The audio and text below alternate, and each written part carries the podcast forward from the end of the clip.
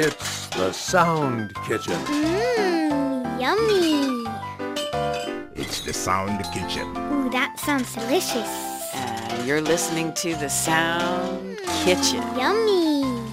And Susan Owensby is cooking.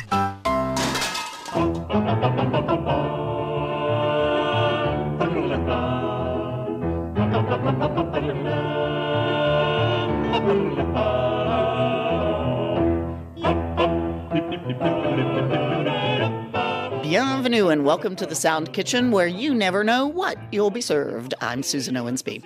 It's Saturday, the 7th of October, the 280th day of the year in the Gregorian calendar. There are 85 days left in 2023 to do something exhilarating like Dorothy Hoffner. American Dorothy Hoffner is 104 years old, and she just broke the Guinness Book of World Records for the oldest person to. Are you ready for this? Skydive. Yeah, you heard me right. Skydive. She's done it once before when she was only 100. She decided she wanted to do it again, and she did this past Sunday. She told the New York Times, I just felt comfortable up there. And then she asked where they were having dinner. You're listening to the Sound Kitchen where you never know what you'll be served. Paul Myers is off traveling around France covering the World Cup rugby matches for us, and Melissa Shemam is unwell, but we'll try and make a fabulous meal for you all by ourselves. After all, Olia Horton's standing by with her happy moment, and of course, Erwan is here. He has a really interesting music from Erwan for us this week, so don't touch that dial.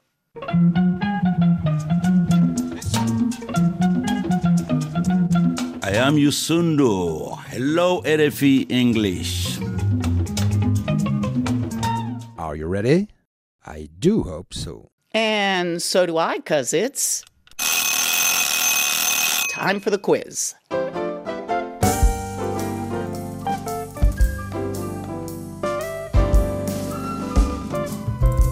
On the 9th of September, Melissa Shemam was at the WOMAD Music Festival in Wiltshire in the UK and reported on one of the bands she listened to, the Balimaya Project. You were to read her article about them and answer this question What is the name of the Balimaya Project's brand new album released on the 21st of July? The answer is When the Dust Settles. The winners of this week's quiz are. Longtime RFI Listeners Club member Jean Maurice Devaux from Montreal, Canada. Bonjour, Jean Maurice. There's also Mohammed Munib Khan, who's a member of the RFI Listeners Club in Sheikhupura City, Pakistan. We have two presidents on the list this week. Ferhat Bezazel from West Skikda in Algeria. He heads up the RFI Butterflies Club Ain Kachera. And there's Abu Sayed, the president of the online RFI DX Club in Rajshahi, Bangladesh. Last but assuredly not least, RFI English listener Cipriano Brito from Goa, India. Congratulations to this week's winners, and thanks to each and every one of you who wrote in.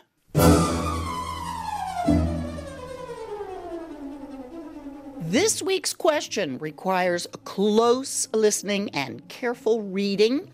Open your eyes and put on your thinking caps.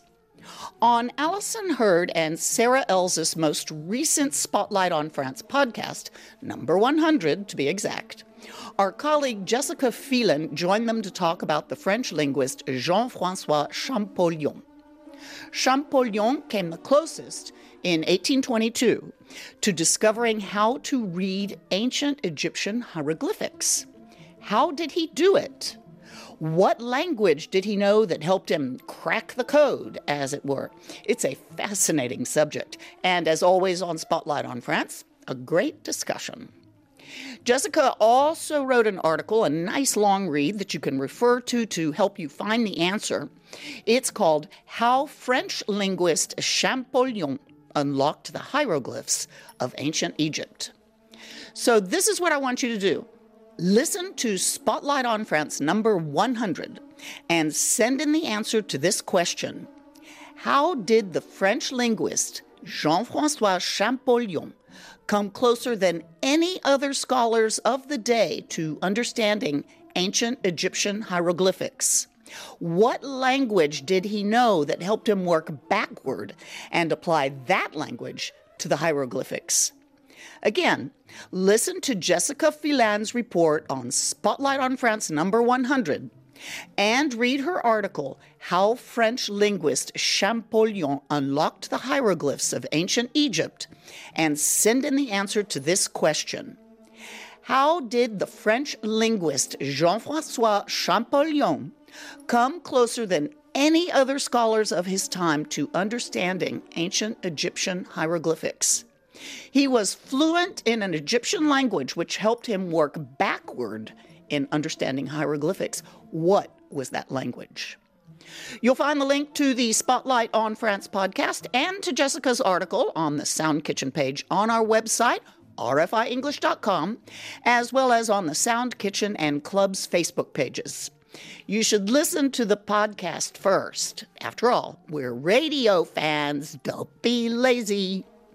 Thinking about ancient Egypt led me to this week's bonus question Who is the most beautiful woman in all of history to you? To me, it's Nefertiti, the queen of the 18th dynasty of ancient Egypt. She was the wife of Pharaoh Akhenaten. Scholars put her dates from around 1370 to around 1330 BCE. There is a sculpture of her in the Neues Museum in Berlin. My goodness, she is breathtaking. She has her own room in the museum, and there are no benches, as there often are in Western museums, probably because people like me would sit there for the entire day just marveling. But I can't leave off my most beautiful women list the American actress Audrey Hepburn with that neck that just won't stop. How about you? Who, to you, is the most beautiful woman in all of history? Remember, we're happy to hear your ideas for bonus questions, so please send them in. You have until the 30th of October to get your answers to the quiz and the bonus question in. Be sure to tune in on the 4th of November to hear if your answer wins a prize. As always, be sure you include your postal address with your postal code. And don't forget to let me know if you are a Miss, a Ms., a Mrs., or a Mr. I don't want to get it wrong.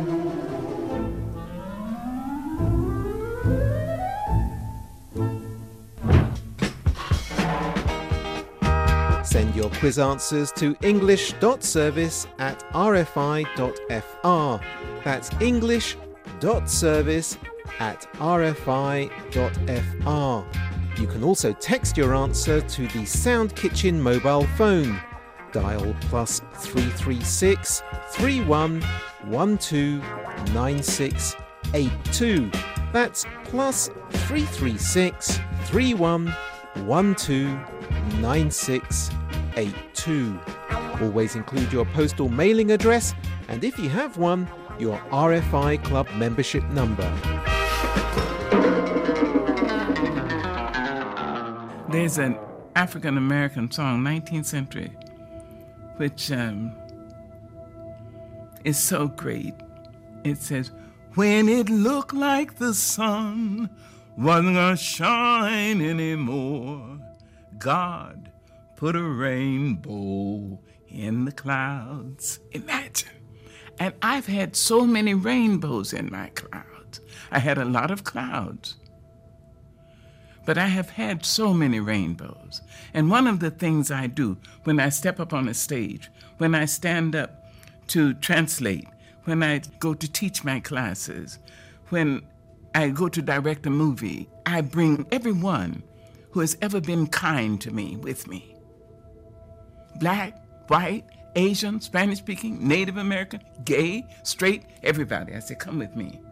I'm going on the stage. Come with me. I need you now. Long dead. You see? So I don't ever feel I have no help. I've had rainbows in my clouds. And the thing to do, it seems to me, is to prepare yourself so that you can be a rainbow in somebody else's cloud. Somebody who may not look like you, may not call God the same name you call God, if they call God at all. You see? And may not eat the same dishes prepared the way you do, may not dance your dances or speak your language, but be a blessing to somebody. That's what I think. Thank you, Dr. Maya. Maya Angelou, the American poet. Listening to her always makes me happy. And now, let's get even happier with Ms. Olia Horton.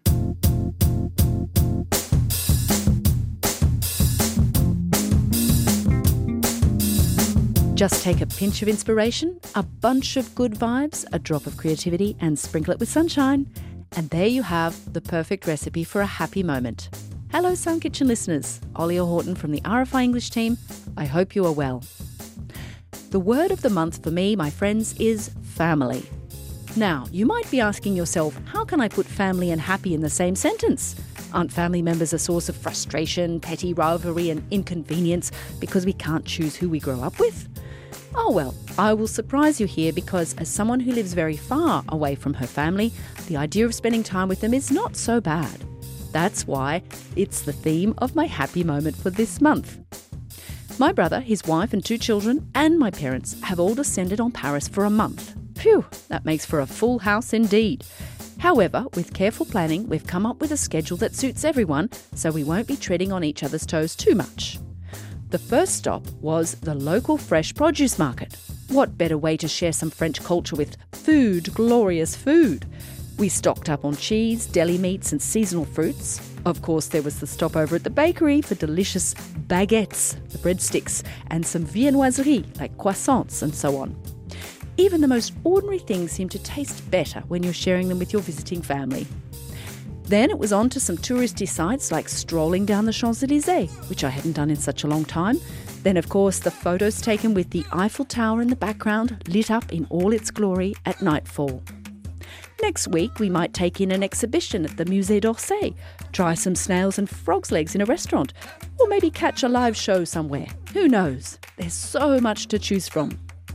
So, what made me happy about all this? Well, a family visit is nice because you do things you don't normally do together.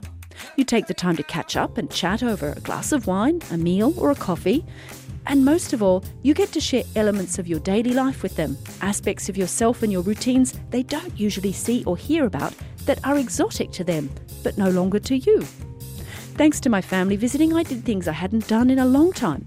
And I saw Paris through the eyes of a tourist again, which is refreshing. It really is a city with so much to see and do. What about you? Do you have a happy moment to share with fellow Sound Kitchen listeners? Don't be shy. You can send them to the Sound Kitchen or get in touch through Facebook. You can leave them on a message on the Sound Kitchen answering machine, or you can go ahead and record your happy moment and send it to us in an email. All the addresses and phone numbers you need can be found on the Sound Kitchen page of our website, rfienglish.com. When you record, just make sure you hide under a blanket. It makes for better sound quality. That's all from me this week. Thanks for listening. I'm Olia Horton. Enjoy your weekend. Bye for now. Thank you, Olia. You can hear Olia's happy moment on the first Saturday of every month. Okay, my friends, it's time to clear the table and wash the dishes. Thanks for joining me in the Sound Kitchen and keep those cards, letters, emails, and text messages coming. Many, many thanks to Erwan Rome for his input and his mixing mastery. And thanks to you for listening. Be sure and tune in next week for the answer to the question about bilateral trade between France and Bangladesh. The Sound Kitchen podcast is ready for you every Saturday on the RFI English website, rfienglish.com, or wherever you get your podcasts. I'm Susan Owensby. Be well do good work, be kind, and stay in touch. And stay safe, my friends. I'll play you out with music from Erwan, our sound engineer, who's also a musician. This week, Erwan chose a gamelan for us, the traditional ensemble music of Indonesia, from Bali specifically. Gamelan is made up predominantly of percussion instrument and predates Hindu Buddhist culture. It is a true indigenous art form from Indonesia. It is, of course, on the UNESCO list of the intangible cultural heritage of humanity. Gamelan is considered sacred and is used for religious ceremonies and rituals, although you can also hear it accompanying traditional dance dramas and theater, even traditional puppet shows. It remains a part of daily life for many indigenous people. The most common instruments used in gamelan, and which you'll hear in the piece Erwan chose for us, are the metallophones, played by striking mallets on a tuned metal bar. There are also drums called kendang, xylophones, and bamboo flutes. When you listen to this piece, it's called Manuk Anguci. You may think from time to time you're hearing electronic music, but you are not. There is nothing electric in gamelan. Amazing, isn't it? It's pure acoustic music. So much for all those synthesizer people who think they created something new. So take a listen to this very interesting and very ancient music. As noted, Erwan chose Manuk Anguci, which was composed by I. Nyoman Senen and is performed here by the Gamelan Semara Ratih Collective from Ubud in Bali. Thanks again, Erwan, for another musical adventure. Talk to you all next week.